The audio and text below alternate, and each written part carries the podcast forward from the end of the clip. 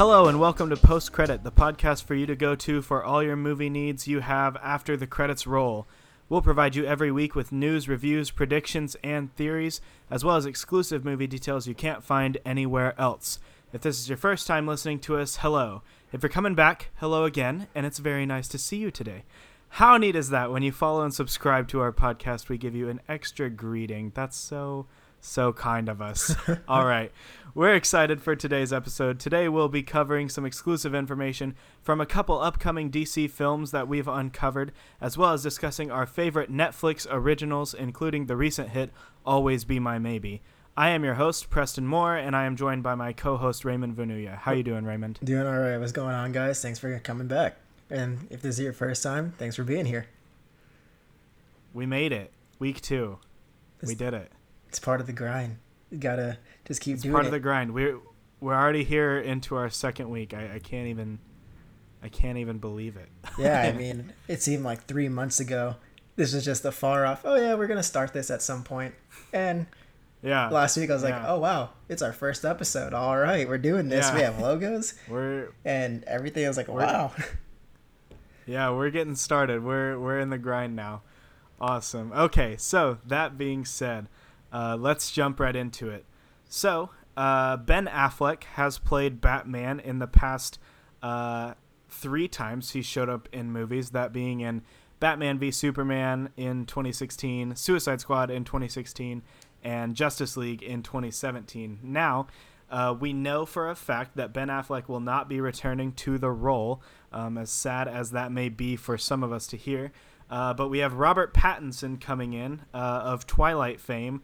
Uh, I personally haven't seen him in anything other than Harry Potter, but I know that he, um, I know that he's he's been on a roll recently. So I've heard that he's been doing really well, um, and kind of distance himself from that that Twilight name that may have less, left a bad taste in some people's mouths. Um, so he'll be starring in The Batman, uh, which is slated to release probably sometime next year in 2020. Um, and Matt Reeves is directing, and he he wrote and directed this movie. Uh, he was also the director of the Planet of the Apes trilogy, the newer ones. Um, and a lot of people are really excited for this movie because Matt Reeves, uh, he's such a uh, such a talented director in, and he's a known name in Hollywood. Um, so that being said, uh, we have a casting call from the Batman, uh, confirming three roles that will definitely be in the film uh, with character descriptions. Uh, I'm gonna read them off here in a bit, um, but we are going to fan cast uh, these three roles um, and say who we want to see in this in this film in these these uh, these Batman roles. So, uh, without further ado, our very first one is the Riddler. Um, it says male, 30 to 40 years old, a criminal mastermind in Gotham City who takes delight in incorporating riddles and puzzles into his schemes, leaving them as clues for the authorities to solve. Um, so we know the Riddler. Uh, he was in Batman Forever back t- in the day. We don't talk about that. Jim Carrey. Um, he's been in Gotham, the new TV show. I haven't seen all of Gotham, but I know what I did see. I, I liked for the most part. Mhm. Um, but who? Let's start with you. Who would you fan cast as the Riddler in Matt Reeves' uh, the Batman? Uh, for me, someone that I would really enjoy seeing as the Riddler is actually Joseph Gordon-Levitt. I know that he was attached to Nolan's Dark Dark Knight trilogy, but I think he really has this range to pull off the character because with the Riddler, at least from reading the comics, like take this with a grain of salt, of course, because I don't know the entire expansive history on the Riddler, but from my uh, experience with the character, I feel like he's almost really half serious, but yet also able to be really, in a way, charming, almost like creepily charming. And I really think that Gor- uh, Joseph Gordon-Levitt could really pull off that role because we've seen him not really play a villain. I mean, I didn't watch him, at least not that I've known, play a villain, but I feel like he still has that range where that we saw in like The Dark Knight Rises, where he could be angry yet he's can also just be really intense as an actor. And then in Inception, we got to see him be really charming and in like his other movies that are like 500 Days of Summer or 50-50 you know he gets to play he's played a wide variety of roles is my point and I feel like with the Riddler one he matches that male what is it 20 to 40 age range and I just think yeah, 30, 30 to 40 he's Yeah. right in that I think he'd do a great part aside uh, Robert Pattinson, and I think with Matt Reeves too directing, I think for the tone that they're going for, this detective style, a little bit more serious and grounded and dark, of course, as every most Batman movies are. I really do think Joseph Gordon-Levitt would be a great Riddler. But what did you have? I I really like Joseph Gordon-Levitt. I like that a lot. I didn't even think of that. I really like him. Um, yeah, I agree with a lot of what you said. He's one of my favorite actors for sure. I loved him in The Dark Knight Rises, and I personally, I mean, maybe they would want to distance themselves from like other comic book properties, but I don't think they like would avoid casting him um, as a Riddler. Um, that being said, I do know a name that's floated around. This isn't my fan cast, but a name that's floated around for the Riddler is Nicholas Hoult. Uh, he was in, I guess he starred in Tolkien, Yeah. the movie about J.R.R. Tolkien. He's this year. also a beast, He's- right? In the current, well, I guess now over X Men Right. franchise. Yeah. Yeah, he's so he's the Beast in the these prequel X Men movies. So First Class, uh, Days of Future Past, Apocalypse, and Dark Phoenix. All of them he he was in. So and I like him a lot. Um, he was one of the two.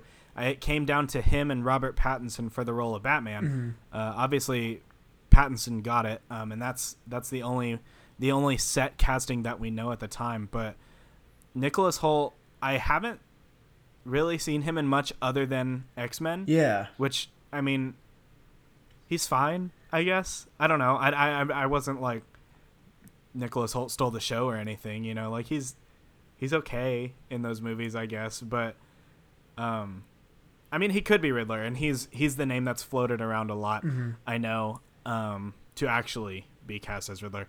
Um, I feel like it's. my oh, casting. go ahead. Go ahead. Go ahead. I, No, I go feel ahead. like it's hard too though with that one because it is I haven't at least personally I haven't really seen his other work aside from yeah X-Men and I feel like almost casting him as the Riddler is almost in a way like a typecast because he is nerdier you know especially in X-Men First Class you know he's a little bit more quiet little nerdier and sometimes the Riddler in some iterations can come off that way you know, where it's this guy at his computer and doing his thing behind the scenes, but he's not out there like the way the Joker is, or the way, yeah, Catwoman can be, or Penguin, who's always out there. He's kind of working behind the scenes. I feel like because of the way we've seen him portrayed in X Men as Beast, uh, I really do feel like we could see it's easy to see him as the Riddler that way. You know what I mean?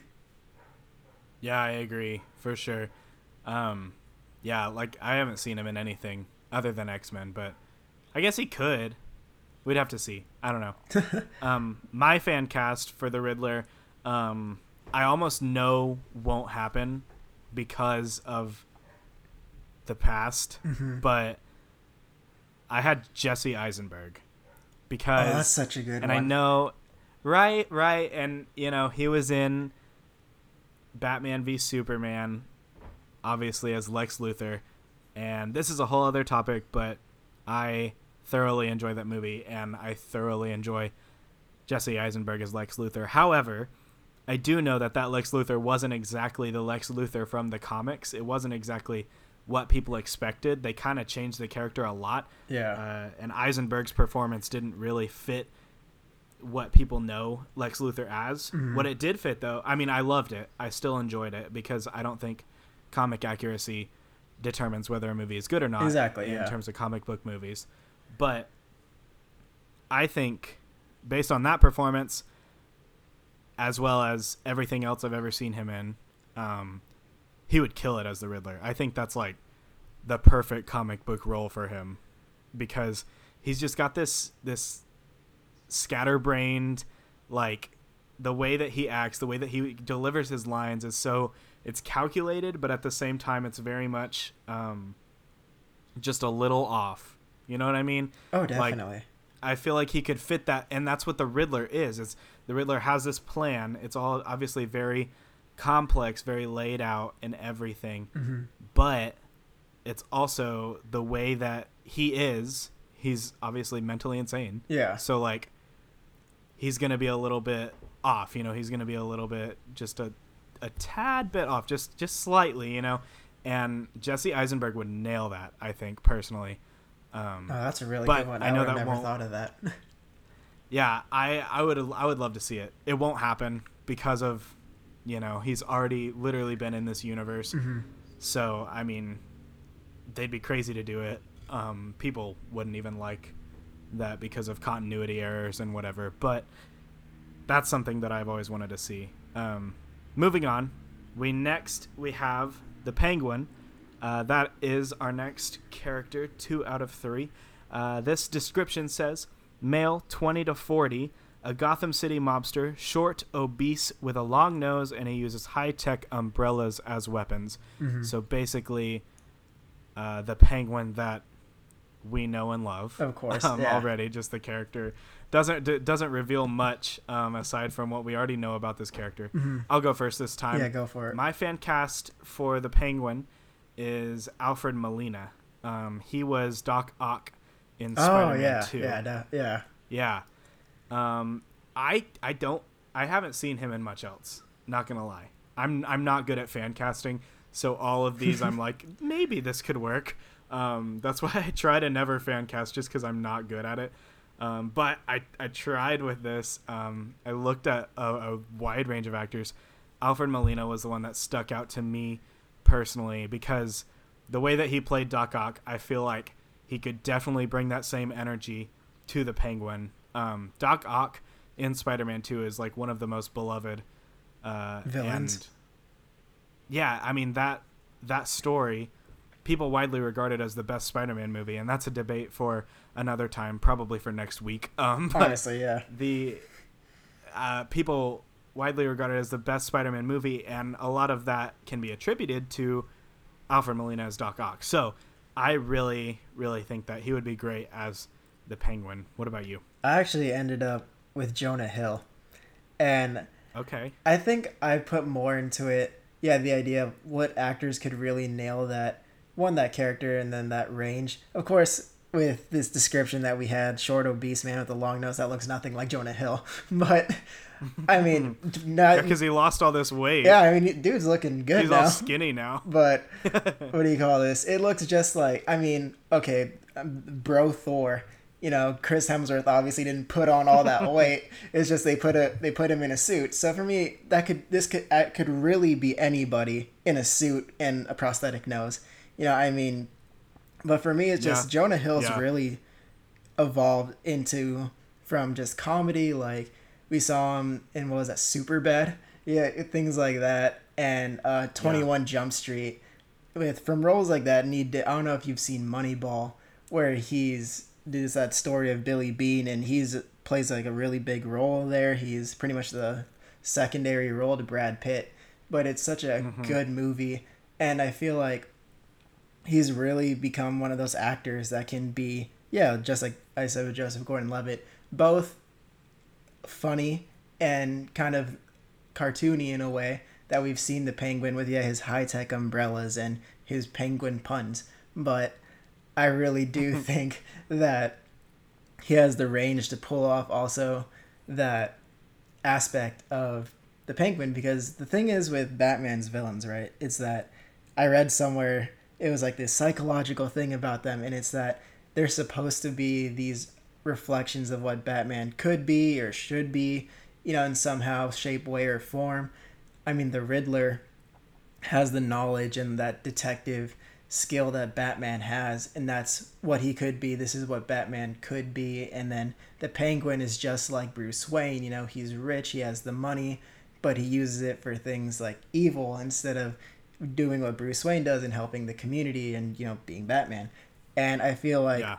with Jonah Hill, aside from Robert Pattinson, it could re- they really have a chance to do something where it's like he's looking at a darker reflection of himself, if that makes sense. And I think Jonah Hill really just has the one. Uh, I just love Jonah Hill in any role, but two, I think seeing him acting in a serious role like that, where the comedy is also secondary to him, I think he'd really thrive right there. But who did you end up Yeah. with? I had Alfred Oh Molina. yeah, I forgot. Yeah, I forgot. My bad. You're good. Sometimes you just No, get I into really-. I- yeah. Yeah, it's okay. Yeah, I uh, yeah, I like Jonah Hill. Jonah Hill's a good choice. He's one of those actors that like started in comedy, but then shown he was like, hey, like I can do these other things too, and it's really good. You know. Exactly. I mean, did you I think of like did, did you Jordan Peele, John Krasinski, those kind of guys. Oh, that, yeah. like have these other talents. You know. I mean, did you watch uh, Mid90s? No, I haven't. That was- I want to so bad. That was a good movie. I mean, I bet that's what I heard. oh yeah, I was really just taken aback. Yeah. I was like, wow, Jonah Hill, you really outdid yourself. Like, this is great. Right. Yeah. Yeah, for sure. All right. So moving on, our third and last one uh, is Catwoman. Uh, this is says female, twenty to thirty, uh, Gotham City burglar who wears a tight one-piece outfit and uses a bullwhip for a weapon. So, uh, like the other descriptions, pretty much what we already know. Uh, but nevertheless, uh, we've seen multiple iterations of Catwoman. I know we saw we saw her in Batman Returns uh, with Michelle Pfeiffer. Yeah. We saw her in The Dark Knight Rises most recently with Anne Hathaway. um, Anne Hathaway, and I really like Anne Hathaway. A lot of some people don't. Apparently, I found out, but whatever. That's weird. I, I love that I- movie, and I love Anne Hathaway. Yeah, I love that casting. That was I thought that was really good. yeah, for sure. Who who would your Catwoman be for this movie? Uh, this is a name that I actually saw floating around on Twitter, but it is something that I ended up choosing too as my fan casting because I just think once again, yeah, she just has that personality that could really pull off that Catwoman vibe that we go for that we got to see too, especially in, in Anne Hathaway's performance. I actually picked Vanessa Hudgens. Uh, she Okay, she comes off a little Gabriella. yeah, she's a little young, but I mean, what do we have? Twenty to thirty. I mean, that's that's fine. That like, I don't know. I mean, you know, Yeah. some actors just like they look younger on screen. yeah, Yeah. yeah. I mean, yeah. I'm like, I would have never guessed Michael B. Jordan is thirty. Like, I really thought he was twenty four. Yeah, yeah. but for sure. yeah, so I, I Well, actually and Tobey Maguire, Tobey Maguire was 32 at the time of Spider-Man 3. see that that's crazy Fun to me. Like, I thought he could have been Yeah, a college anyways. student, but Yeah. Yeah, I actually picked Vanessa Hudgens because I already forgot what the title of the movie was, but she had this role where she starred alongside. Uh, oh man, I, why am I just blanking on the girl from Daredevil? She the she's also in Luke Cage, and she's actually like all the Rosario Dawson. Yes, she had the movie with Yeah. Rosario Dawson, and I never, and that was the first time I really saw her act very seriously, and I was, I was really blown away. I was like, I did not think she had the range for that because of the last thing I saw her in was yeah, like High School Musical, and I really do think yeah, she could pull out, pull off that role. I mean, Catwoman, like we, like the my at least my interpretation of Catwoman was really like Anne Hathaway, that she's not trying to be bad. You know what I mean? She's out. She's just really. Yeah. She's like an anti-hero. You know, she's tr- not trying to be bad at all. But Yeah. that's just. But she comes off as very charming. You know, obviously very beautiful. So I feel like Vanessa Hudgens would just nail that role. But what did you end up with? She Vanessa Hudgens. I, I didn't I had someone else, but I'm still thinking about Vanessa Hudgens. Yeah, when I saw That's that- so funny to me. I saw that on Twitter I- and I was I like, no, that's seen- that's perfect. I was like, that's that's good. Yeah. I haven't really seen her in anything other than High School Musical. Um, so that would be that would be a quick a big change uh, for for me having not seen her in anything else. But I think that would be that would definitely be interesting. Um, I had Olivia Wilde. Um, that's a good one. I think she's yeah, and she's a popular one for Catwoman as well. Mhm. And I know I haven't seen again. I'm really bad at fan cast, so this is another actress that I haven't seen in a whole lot of stuff. Mm-hmm. Um, but I think that she definitely has the range. Obviously, she's got the talent.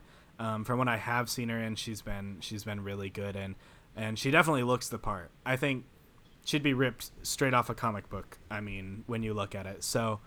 I, I think she'd be really good in that role. What do you think? No, that's actually a really good one. Olivia Wilde. I mean, Yeah, I could actually see that one. I feel like that is one of those things where it looks just like how Robert Downey Jr. looked like uh, Iron Man. You know, it's one of those things. yeah. Like, yeah, she looked, she like she came straight out of the comic book.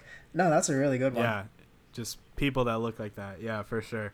Um, okay, so we had those three. Those are confirmed. Um, now we're gonna do one more. Uh, this is just one that we d- we thought we wanted to choose. It's random. We haven't heard uh, any of this before. We haven't talked about this, but we wanted to choose one other Batman character that we want to see in the Batman film uh, coming next year. Um, that we do not know. We don't know that whether they're going to be in it or not. So basically, just a Batman a Batman character Mhm. from his mythology that we want to see in there. So I'll I'll start. Um, my character that I chose that I want to see in the Batman is Harvey Dent. Uh, not not Two Face. I want to see Harvey Dent first. I think it would be cool, um, even if it's just for a couple scenes, like an extended cameo or something. But since we're going with this younger Batman in Robert Pattinson, it would be cool to build up a friendship between Bruce Wayne and Harvey Dent um, as partners. I think over the course of this movie, and maybe bring maybe over the course of two movies, and then bring him in as a villain in the second or third movie later on, after like once he fully becomes Two Face. You know. Mhm. Um, and this is one I struggled with too, mainly because I love. I think Aaron Eckhart as Harvey Dent is one of the most underrated performances um, that I can think of. Um, his performance in The Dark Knight. I think it's overshadowed by Heath Ledger as the Joker, which we all know is legendary, but Aaron Eckhart as Two Face was un- just unbelievable. He was incredible too. That whole movie. Um, but my choice for Harvey Dent uh, was Donald Glover. I think Whoa, that's I thought that's interesting. I went through a lot of I went through a lot of different names for this because I didn't I didn't know what to do. Mhm. Um, I didn't know who to pick. I had a couple that I stuck on, but I, I ended up with Donald Glover, partly because I love Donald Glover. Um, Mhm. I'm just a massive fan of his. I've seen almost everything he's done. Uh, love his music as Childish Gambino and all that stuff. Um, but I think it would be really cool. I think he's the right age. Uh, he looks the right age Mhm. to where he could be this young, uh, you know, friend of Bruce Wayne's. yeah. And as we saw in Solo: A Star Wars Story, when he played Lando, um, he knows how to be charming. oh, definitely. Like he he's got that, and I think that's something that Harvey Dent needs to have before he becomes, you know, Two Face. Obviously, he's this successful politician, um, young, successful, attractive, charming. I think Donald Glover has all of that and would nail it. Um, I think I would I would love to see that personally. no, I think Who- that what was, was your character? that's a really good one, Donald Glover as Two Face. I mean, well, not Two Face, Harvey I think Dent. that would be so fun. Yeah. No, that would actually be really. I mean, that is another thing too, where it's one of. The, I don't know if you've seen his newest movie that he released on Amazon, Guava Guava Island. That was really good, but Mhm. yeah, Donald Glover as uh, two. Uh, I keep on saying Two Face, but you get my point. Anyways, Well, you know, Two Face eventually. yeah, in a cameo role, I think that'd be really interesting. But for me, I actually went some. I I went with Dick Grayson, just as a kid though. I wouldn't want to see him grown up just yet, in becoming you know Nightwing or even Robin. Like in when I made this casting, I thought of it as it could be to the same capacity. Maybe a nice little cameo at the end, or ideally this is just me putting it out there like i think that's how i'd love to see the movie end is if this is about robert pattinson's batman right becoming this newer batman and really growing into almost like a coming of age but you know for batman i think Yeah, yeah. Batman Homecoming yeah is what that would be, essentially. pretty much yeah With yeah. so it'd be batman homecoming Let's just put Batman in high school while we're at it. exactly but batman far from home but i would really like to see a young dick grayson appear at the end because ideally when i made that choice it was because i'd love to see the movie end with robert pattinson finally becoming batman in the very end he goes to the circus and that's the last thing we see is the tragedy at haly's circus right and it'd Right, be a great yeah. thing if we're teasing the trilogy that Matt Reeves is gonna have. If in the second movie we could get you know a Batman and Robin movie, and for me, I think the last one, the person I picked was actually I keep on struggling with his name, so forgive me, but the lead actor from Stranger Things, uh, Finn. Okay. Yeah. Finn Wolfhard. Yes. You know, he- I love that guy. yeah, he looks a little older now than when I now that I think it because I actually don't really keep up with a lot of his stuff. I mean, I watched it, but I I keep forgetting that that was so long ago. I really feel like oh that was yeah that was just last year. I'm like oh wait no that was a little bit ago. Uh, Yeah, he's old now. He's like 18, I want to say. I don't know. I've seen the promos for Stranger Things season 3 and he's yeah, he's old. I saw I just saw that and I was like wow he looks older, but in for me I think and he's a be cool- fantastic actor. Yeah, he's a great actor. But to see one of the kids in that have been coming of age recently too, like all these kid actors from the Shazam movies, the It crew, the Stranger Things crew. I mean, we have an abundance of child actors right now. They're, I mean, they're growing up obviously, but they're doing Right. really good things. And I feel like to see one of them, even yet, like this to the same capacity of Donald Glover as Harvey Dent, to see him have that cameo as a young Dick Grayson losing his parents, and that's how Robert Pattinson's uh, next story sort of begins. That's like the fourth act leading into the second movie. I think that'd be really cool. I agree for sure. I think that that's a good one too. I would like to see both of those. All right, so uh, that's the Batman. Moving on, uh, let's talk about Wonder Woman. Wonder Woman came out uh, a couple of years ago in 2017. It was widely known as like the DC Universe's first good movie. A lot of people say. Um, Debatable. I really Okay. liked it. Right, right. I'm not. I'm not saying I think that. Um, I definitely. I, I enjoyed it. I liked the movie, but Yeah.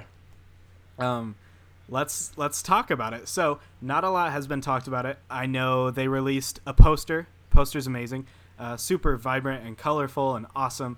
Uh, but we actually have a trailer description. We don't know when the trailer's going to drop. It's supposed to be very very soon. Uh, if you're listening to this and it's already dropped, then this whole segment may be a little bit pointless because you've seen it. Uh, but we have a description of what the first trailer likely will look like uh, from someone who's seen it. So uh, let's get into it. Uh, this is a quote. It says, "The '80s was definitely on display. It showed a lot of Chris Pine. It also focused on Wiig befriending Wonder Woman and gaining her powers. Uh, Wiig being Kristen Wiig, who plays uh, Cheetah in this movie. It says." ended with her big reveal and attacking Wonder Woman. No CGI for Cheetah, just makeup and costume. Looked really cool, like the rebirth design. No mention of how Steve Trevor was back. Cheetah and Wonder Woman befriend each other because they both work at an art museum together. Wonder Woman appears consumers by the 80s and wanting, and Cheetah is jealous of all that she had. She saves people in public. She's a part of society. A lot of saving and a lot of fandom around her, sort of ignoring what was said in Batman v Superman and Justice League. So, that's a lot. Um, Yeah, that's that is a lot to take in. Wow. that is a lot to take in. Uh, Wonder Woman 1984 is supposed to. It's already in in. Uh, obviously, it's been filming for a while. They're in production right now. It's supposed to drop next June, uh, June 2020. So, what what are your thoughts on that? I, don't- I don't know. For there's me- there's a lot to take in for that. For me, I think the biggest takeaway from that is the last sentence is ignoring what was said in Batman vs Superman and Justice League, because that was such a big part of that. You know, we haven't really seen Wonder Woman or heard from her, and she's kind of gone into hiding. But this one's like, yeah, that didn't happen. We're just gonna go straight for it. She's a she sounds like a national icon at this point. Like she should be on cereal boxes. But just judging from this description that we have, and I think that's really interesting. I mean, one, it tells that if that is the case and this is the route that they're going, I definitely think that says, yeah, we're really gonna try hard to push into just having these characters really develop in their.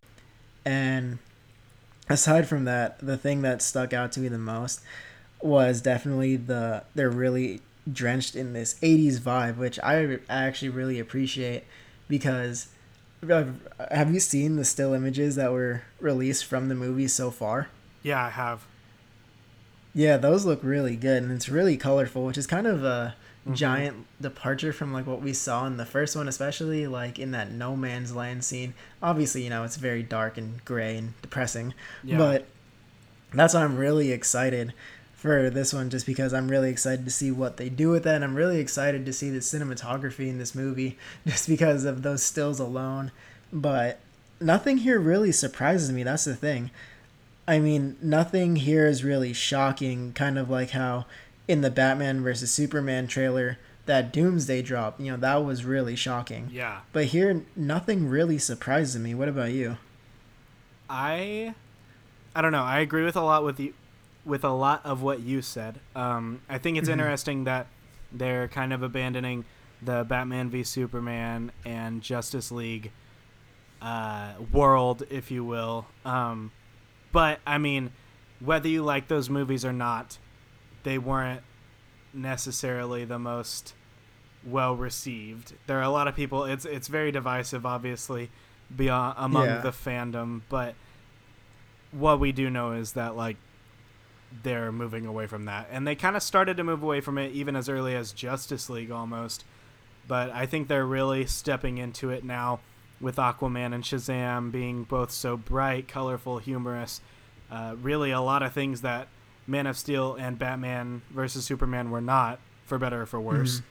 So Yeah. that's definitely interesting for sure. What I found interesting was the practical effects for Cheetah. I Mhm. and I don't know a whole lot about this character, but it's definitely what I do know is that I was expecting them to do more CGI for Yeah, her. Definitely. Maybe not full on motion capture like Thanos, but I thought there would be a little bit more CGI aspect added to her character. But I'm still really excited for for her. I've heard great things uh, and nothing else. People are really excited for it. I'm excited to see what it looks like for sure. I think Cheetah's a really really cool character, but I Mhm. it's also a big worry in that you you can go wrong with it. I think in terms of the No, look.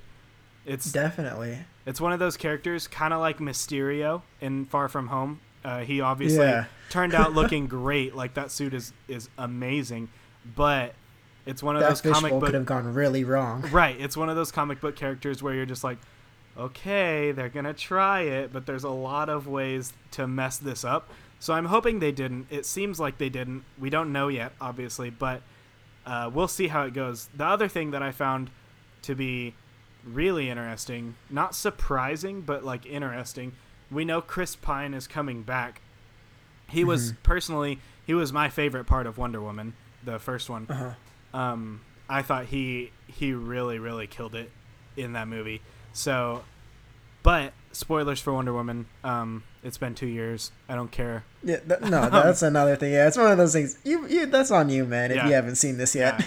So he dies at the very end, and, and it's this it's this big emotional scene, and and his death was really beautiful. It was really well handled, but Uh huh. it makes me wonder how they're gonna bring him back because he's literally in a plane, and the plane explodes. Like you see it explode.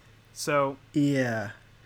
How do you think they're going to bring him back? Because you can't have Chris Pine in the sequel and not playing Steve Trevor. We know that it's going to be some kind of it's going to be that same character, obviously, unless they I don't know, they pull like a twin brother or a son kind of thing, which would be really weird and and bad in my opinion. But how do how do you think I they're mean- going to bring him back?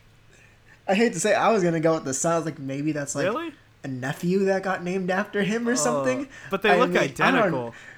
I know that's the only thing. I'm like, how do you bring this dude back? I mean, he looks exactly like him. I mean, given this is a while later, but Yeah. still, you know, it's just I don't know how you bring him back in a way that doesn't seem way out there. I mean, to to be fair, the whole movie should already be way out there, but because Right. you know it's a superhero movie, but still, it's just something that that even for that, you know, rules of the universe for that movie. I don't know how you bring him back in a way that doesn't break one of those to the to an extreme. You know what I mean? Yeah. But I When you was think really of- thinking it's gonna be a descendant or something. But Yeah. yeah, go ahead. What did you think?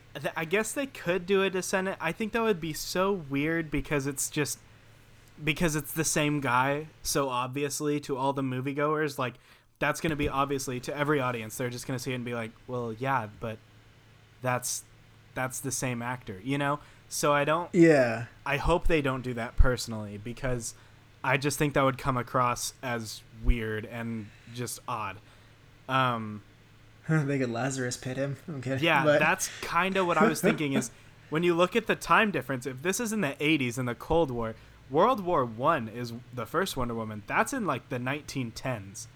So Mm-hmm. we've gone 70 years of difference, and Chris Pine still looks like Chris Pine, and he doesn't look like an old man. Not, I mean, even looking past the fact that he was in an exploding plane.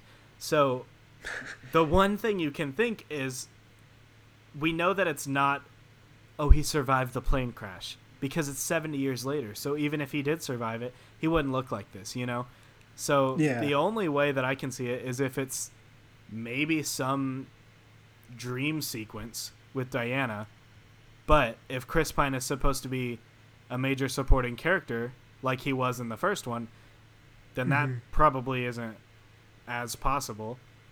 Um I so mean, it could be yeah, like a spiritual thing for her. But maybe maybe. My one i just i think they one way or another they resurrect him for some reason. I feel like that's that's what it is. I don't know i on it but i honestly don't know i it's a it's such a big question mark because you want chris pine in the movie because he was so good in wonder woman and Mhm. he will bring in those audiences but at the same time you're like how do we make this make sense you know Yeah, no. I mean, I've been thinking about that since he was announced for the sequel. It's just yeah, it really is just one of those things. Like I don't know how you make that really. You I don't know how you pull that off. Honestly. yeah like I i'm happy he's back but i hope they don't mess it up in how they bring him back you know Yeah, because it just feels like yeah, if they were to do a descending thing, that's a little.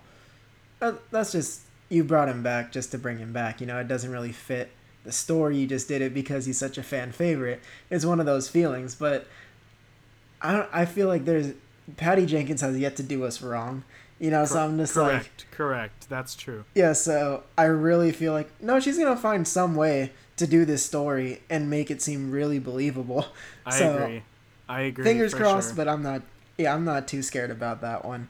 yeah But I- I'm but I am going back to what you were talking though about Cheetah and her lack of special effects or like motion capture. I'm actually really excited for that though. Because like I said, I trust Patty Jenkins. Uh from last film, I really I do trust her a lot. So and I I don't know that this might be an unpopular opinion, but I actually liked how she handled Ares and uh, the twist that was there at the end of that movie. I actually liked that. I enjoyed that one. But Mhm. with Cheetah and her lack of special effects, I don't know. I think that could just mean one, maybe we aren't going to get a very intense fight scene. I mean, you could still get a really good fight scene without, you know, any crazy motion capture, special effects, or anything like that.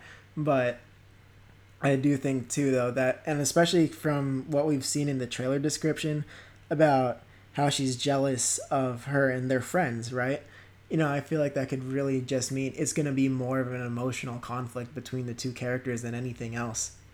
And I think, yeah, that just sounds really exciting. Absolutely. And when you don't use CGI, you lessen the risk of messing it up with bad CGI.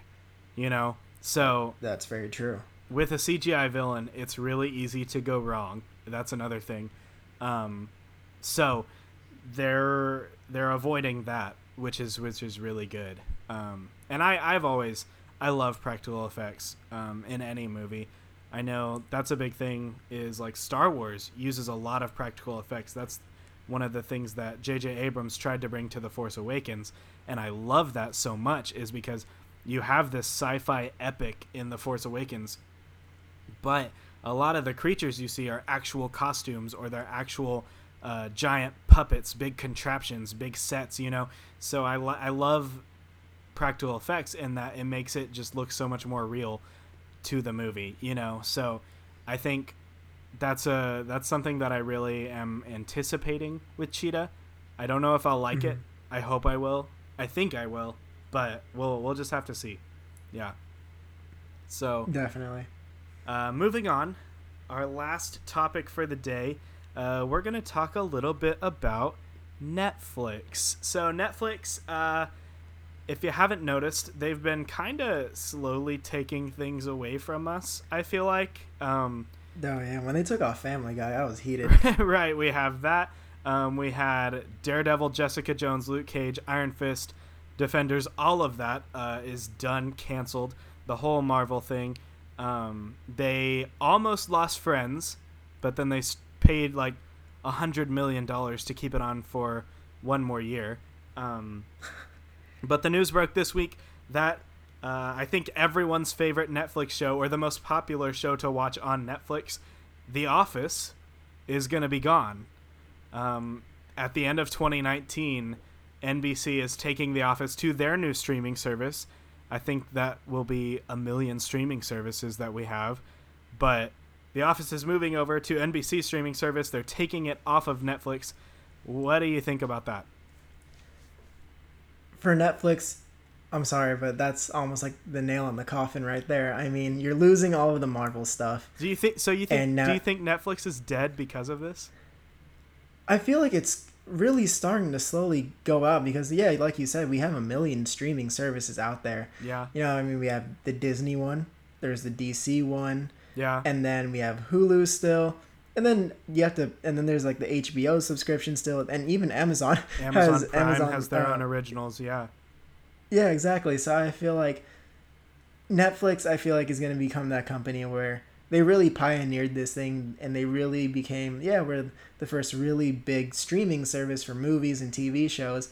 But now I feel like it's time that these other companies are just going to really just start doing it better and find ways to improve on it. And it's hard because I think for Netflix, the move to uh, have the, I mean, obviously it's not their choice, but the fact that The Office is gone, a lot of people watch The Office, whether that's good or bad. Yeah. You know, is a different story. Per, Yeah. For me, I think this is a good thing for the sake of art and film and television because it's like, yeah, maybe Right. instead of rewatching The Office a fourth time, maybe you should go watch a new movie you or a can new go. TV You can show. go watch something else. Finally, that's how I feel. Is like everyone, people have watched The Office like 13, 14 times just on loop, and and I love The Office. Like I've never been one to to talk bad about The Office. I really like it. I think Parks and Rec is Yeah. better, but that's for another show. Um, Oh, I I like The Office. Going back to that, um, I like The Office, but I don't know. I think it's a good thing to have people, you know, like watching other things because The Office is just it's it's the number one thing that people watch on Netflix. I feel like is The Office and Friends and maybe Parks and Rec. I mean those three, um, but mainly The Office. I think, and as much as I love it, I think it'll be a good thing for the general viewer. Whether or not it's a Mhm. good thing for Netflix, though, is a whole nother thing. I, it's probably not very good. I don't think Netflix is dead because of this. I think they're definitely going to keep on chucking. um, I mean, and keep I doing I good feel like stuff. It depends too, because I mean they do still have good things going for them. Like they had Black Mirror, you know, and they've had a lot of good movies. I mean, that have become popular. I mean, whether they're good or not, of course, that's a that's up to everybody else. That's up to each individual viewer's interpretation of the movie. But yeah, it's just they've had a lot of success with their originals, but a big part of I mean we've seen the memes that have become of Netflix. Yeah, you know you spend so much time on netflix because there's they have so much and yet nothing to watch. Right, right, and right. it, of course it's just hard because uh, hulu even has a lot of really good stuff to watch now and they have a lot of the older stuff and even their originals uh, like the act that was really good on hulu. Yeah, and it's just that I feel that with Netflix, yeah, they're just gonna lose a large part of their membership or their viewership just because The Office did take up so much of that space, and if Friends is only on there for a limited time too, that's gonna be gone soon enough. I mean, that's true. they're i mean they're Um, gonna either have to lower their prices or something, but I know this is definitely gonna take a huge hit on them. Yeah, yeah. It, it'll definitely have an impact. Speaking of, you mentioned their originals. Speaking of their originals, uh, you said that they had some really good originals that you really liked. And I know Indeed. that one of those that you really liked was Always Be My Maybe, uh, the new movie that starred Ali Wong and Randall Park. Mm-hmm. Why why did why did you love it? Why don't you tell us? I really enjoy. I thought the story for what it was is really fun, and it was. I thought it's kind of just like it became one of those like classic rom coms that you enjoy. I mean, I'm not saying it deserves an Oscar, but I thought it was a really enjoyable film. I Yeah. love the relation. I mean, of course, the main thing is I love the relationship the two of them have. I mean, without getting spoilery, I do love the relationship that the two of them shared, and it wasn't really about the love story. I mean, it was, but it was also about them growing up as people. Of course, as every love story is, you know, it's about the way the characters develop together or apart, depending on the movie.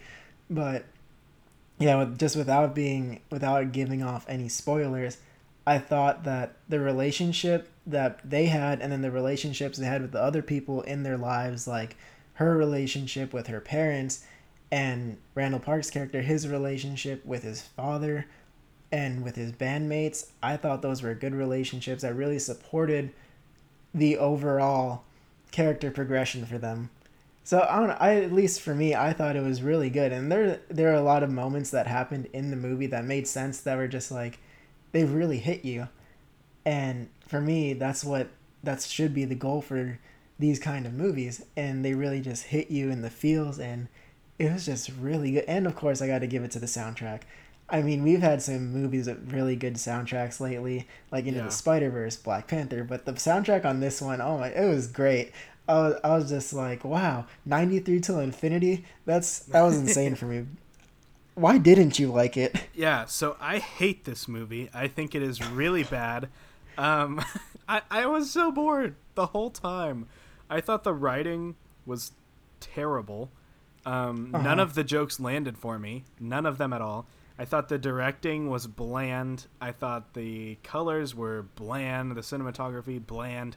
Just a lot of a lot of blandness. Um, I thought the story was kind of conflicting in some points, and I think there's a lot I to me there I feel like I could see the movie they wanted to make. Like I I I feel like underneath all of this there's a really good rom-com that's really endearing and touches my heart the way it touched yours. But I didn't I didn't have it. I didn't get it. I don't think I got that. Like I I wanted to like it. I went into it. I'd heard some stuff. I knew it was gonna be like funny. I, I was really, I really liked the trailers when it came out a couple months ago. But when mm-hmm. I watched it, I was just like, I'm so bored. And I, I, there was nothing that spiked my interest. None of, I can't even think of a single joke, other than, I can't think. Okay, I can't think of a joke that was said in this movie that made me laugh, except for the 10 or 15 minutes when Keanu Reeves is in the movie. I love I mean, his uh, his scenes were really funny. yeah, that part I I wrote the movie gets 10 times better when Keanu Reeves is on screen and I genuinely think so. Like I think I gave it one and a half stars out of five uh, because I didn't that's like brutal, it. man. It is brutal because I didn't like it. Um, and I'm not normally that brutal. But I think if Keanu Reeves was in the whole movie, if the whole movie was like the 15 minutes that Keanu Reeves was in, I probably would have given it three and a half or four. I really, I thought he was so funny. I, I mean, he stole the show, but it was only as an extended cameo, and that was sad to me because that was the part of the movie that I enjoyed, and I knew it wasn't gonna last. I wanted, I wanted to feel something by the end because you can tell they want this emotional pull, and you can tell the mm-hmm. story that they want to tell. I saw it and I could see it, and I knew like this is here, and I see the intent that they wanted with this movie, but I'm not mm-hmm. getting it. So I don't know. I I wanted to like it. I did, but I didn't. I I enjoyed that. I mean, not for any other reason that I was like, oh, that's cool. But I actually enjoyed that Keanu Reeves and Daniel Dae Kim actually had small roles in this movie. I really, when I saw yeah. uh, Yeah. Daniel Dae Kim in the beginning, I was like, oh, is he going to be like, you know, a very big part of this movie? And then Yeah. he wasn't. I was like, oh, that's cool. That's what I saw I was him just like, that, that's funny. Yeah, and I then saw I him saw, too, yeah, when Keanu little Reeves walked in, that was hilarious. But I was just like, that's Keanu Reeves, and they're like, that's Keanu Reeves. I was like, okay, at least he's playing Keanu Reeves in this movie, so that's good. But Yeah. I thought that was also hilarious. But I mean, I actually enjoyed that he wasn't in there just completely taking over the film. I mean, not, not for any reason. I love Keanu Reeves. Don't get me wrong, and Daniel Dae Kim. But I just thought that was a nice, like, oh, okay, yeah, we'll have a fun cameo here. But I don't know. I actually just re- I really enjoyed the movie. A lot of the jokes did land for me. I think that's the best thing. Are we allowed to do spoilers, or, or no? Is that a thing we're avoiding? Go ahead. Spoiler Alright, warning that's- if you haven't seen it. Yeah, spoiler warning. If you guys haven't seen this movie, go watch it. I highly recommend it. I highly recommend it. Preston doesn't, but I do. Let, let us know Yeah. what you think. Okay, the tennis ball joke that was hilarious to me. Remind me what that was. it was when the dude was uh they're meeting with the band and then he's just like all right guys our merch sales are on fire and he's like yeah how are we doing we've sold seven shirts that was funny to me and then he was just like oh wait look what else i got us too and it was tennis balls. I was like and he's like oh what that has nothing to do with our band. And he's like yeah. And then uh, i thought that was hilarious. That and then when he okay. and then when he comes maybe. back to it because it's like one of those things where it's like okay like that might have seemed stupid. But then when he performs again in the next uh, performance scene that he has with his band and they make a whole song about the tennis ball and to be able to relate to it i thought that was a really good play on his character uh, be, because on randall park's character cause, just because i was like that just shows how actually smart he is you know and how he's really resourceful and because i mean the movie really was about how he has such a he has such a talent you know for whether it's for music but he's just he is really uh what's the word i'm looking for? I can't think of it but my point is he has a lot of potential Yeah. and it's just that because he was too scared to go out there and go do it you know and that he was making excuses for himself to not go do those things that's why he didn't. But i thought that what that small little thing was really just one of those things that like oh wow you know he really does have that in him have that drive and that potential in him to go do those things. But that's like just one example of the things that landed for me. And then the things that like i was surprised like i don't know how it didn't get to you was when he found when he goes to go uh, talk to her after he told her he didn't want to go to new york and he goes to her restaurant in san francisco and then he walks in her office and he sees all the merch because he was like, "Oh yeah, we've been selling a lot of merch lately," and it was her. I was like, "That's sweet." I, I don't know. I thought that just really showed that like she's really his his day one. You know, that's like a, what a real friend does. Because even though she's upset with him, she wants him. You know, whether for better or for worse, to feel like he can still go out there and go do things. Did that that really didn't land with you in any way, shape, or form? Not really. I'd say the tennis ball joke was probably I mean, one of the better jokes of the film. Uh-huh. Like it got a little bit more out of me. But I mean, the Uh-huh. merch thing, I was like, "Oh, okay. That's cool." I don't know. I and nothing none of it landed for me. I don't know. I don't know why. I just didn't like it. Most of that stuff was just it just kind of happened and I was like, "Okay, but I don't really care about these characters very much." So, anyways, uh, moving on. The last thing we want to do is uh, talk about our top five uh, Netflix originals. Now, this can be Netflix original movie or Netflix original series, like limited series, or Netflix original TV show, anything that is just Netflix. So, uh, I'll let you go first. What's your number five? Number five is a movie. It is To All the Boys I've Loved Before. As you can tell, I love these romantic comedies, these coming of age movies. Yeah. Clearly, I really, I mean, Noah Cent- Centineo really broke out in that movie, and I really enjoyed that movie. I mean, it was really 80s vibes. I mean, because that came out not, it, it feels like at least, I mean, correct me if I'm wrong, not too far away from Spider Man. I'm like, wow, we're really coming back to this style. Yeah. But I really do. I never got to read the book. That is one thing I should also put out there. So I don't know how close to the book it is or how different it is from the book or if it's a complete departure from it. But actually, yeah, I really enjoyed that movie just because this is one of those things where, I mean, yeah, does it deserve an Oscar? Probably not. But is it one of those things where it has a good soundtrack, cinematography's good, acting's good, yeah, and the script for what's written and what the characters are given, everything happens and makes sense. I mean, yeah, I just really enjoyed it. And then, of course, the two stars really stood out.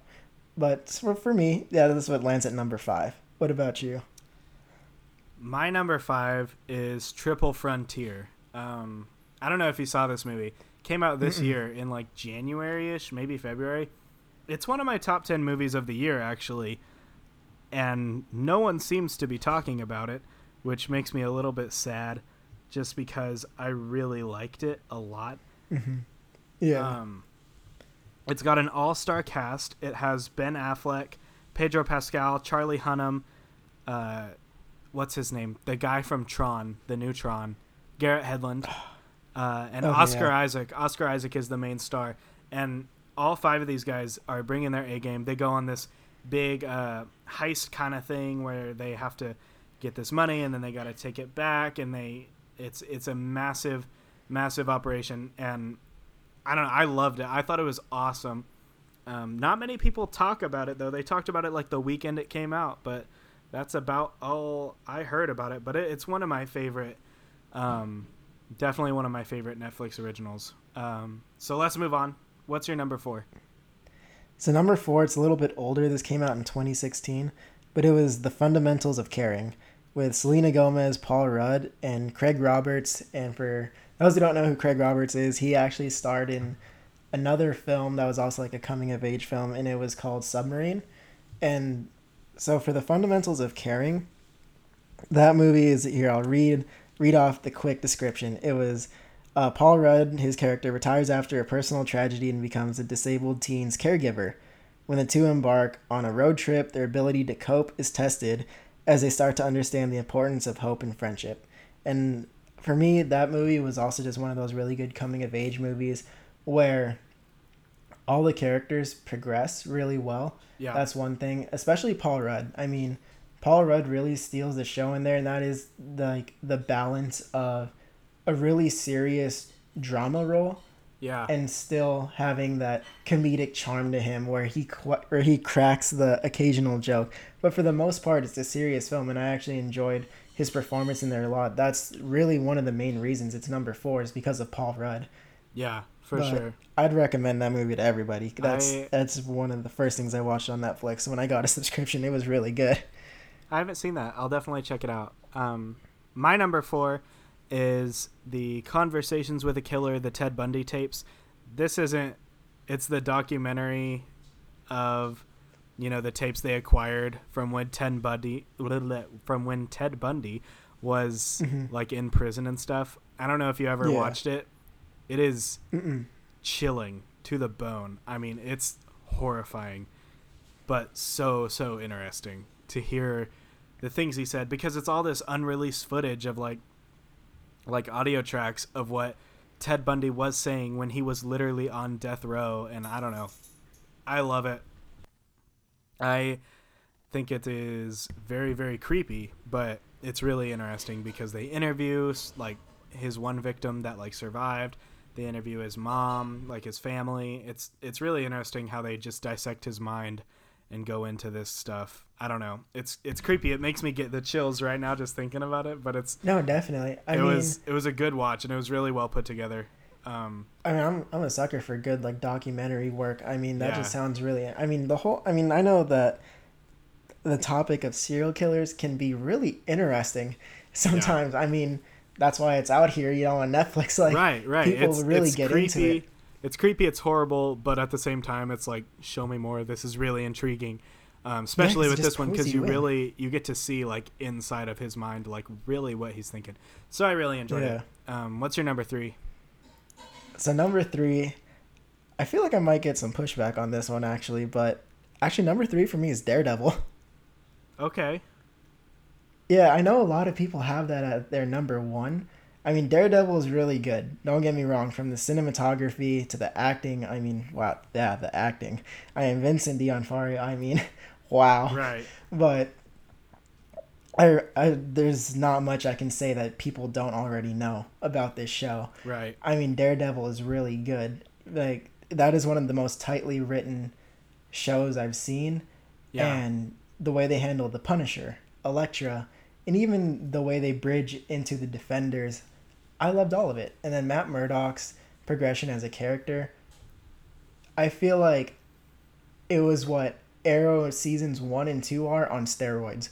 yeah. Like I can you get see that. all those yeah. feels and you get that dark gritty feel from it and you're just like I, it makes me wish everything marvel ever touched was done in this same fashion because wow that was Yeah. crazy but like i said there's not much i can say about daredevil that people don't already know but yeah it's clocking at number three for me what Yeah. about you My number three is a series of unfortunate events, um, starring Neil Patrick Neil Harris. Patrick Harris. Right. Yeah. So I never read these books. Uh, a lot of Mhm. people tell me that I should because of how much I talk about this TV show, but I absolutely love this this show. It's one of my favorites that I've ever seen.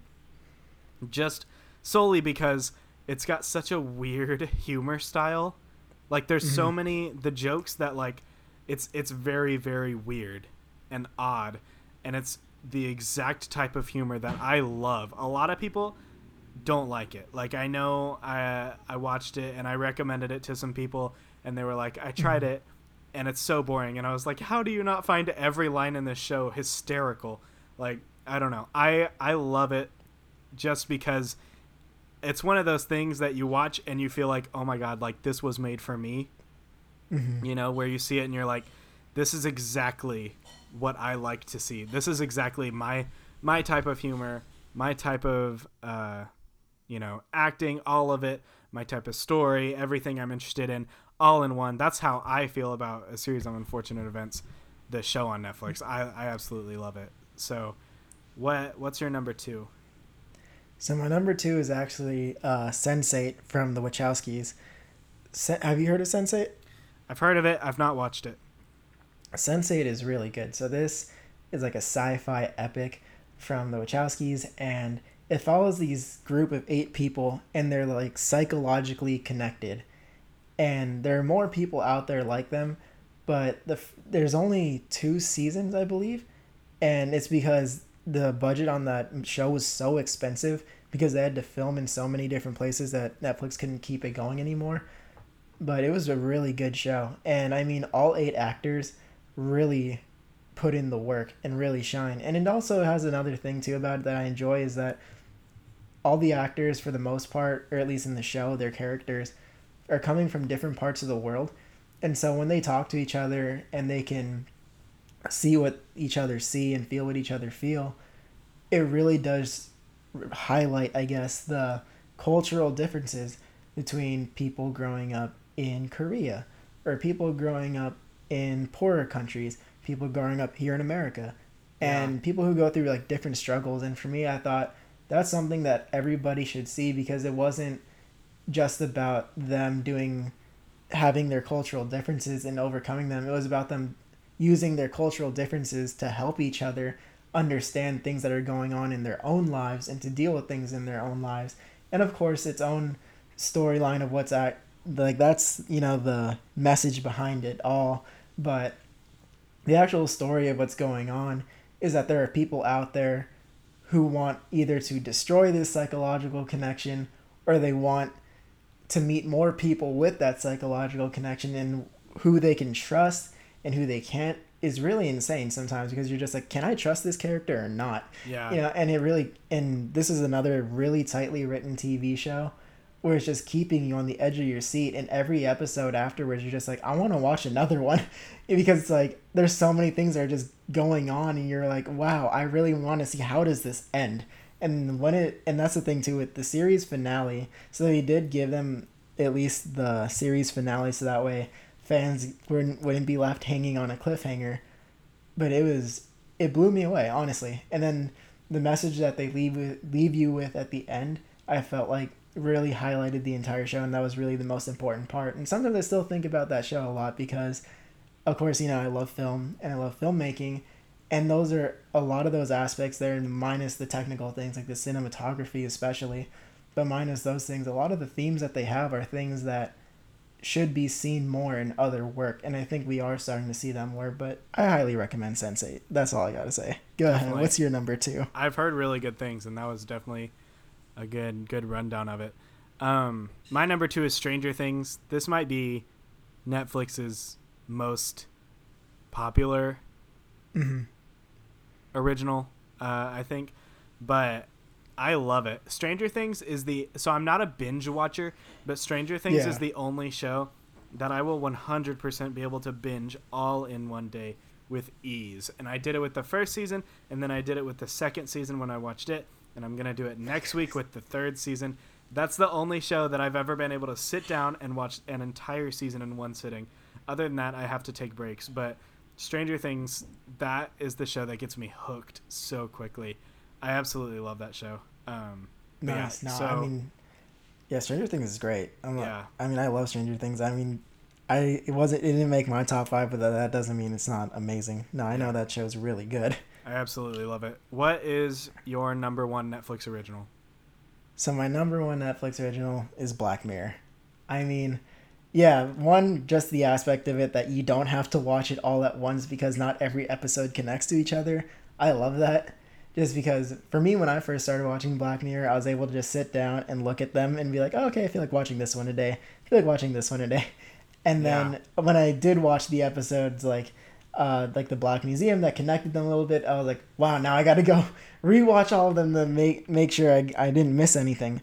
And then of course Bandersnatch was good too. I mean, I don't think it was up to par with the rest of their uh, episodes, but I do like that Bandersnatch really tried something different, and it was at least a fun experience to say the least about it. Yeah, but, it was definitely interesting.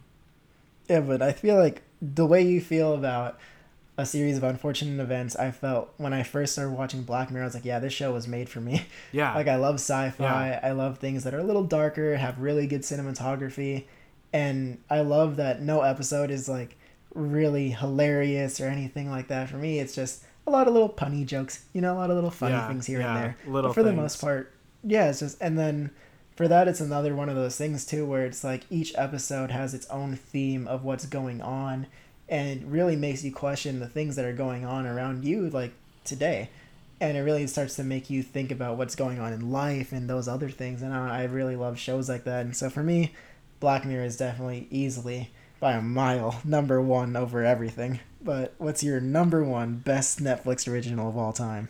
Mine is daredevil.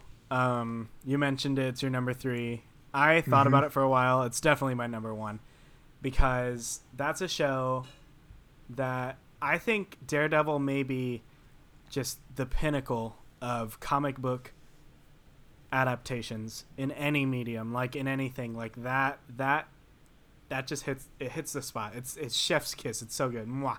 Um, I freaking I freaking love it. Uh, I speaking on Daredevil, like season one, absolutely love season one. Season two, I liked, but it kind of lost me a bit in the middle.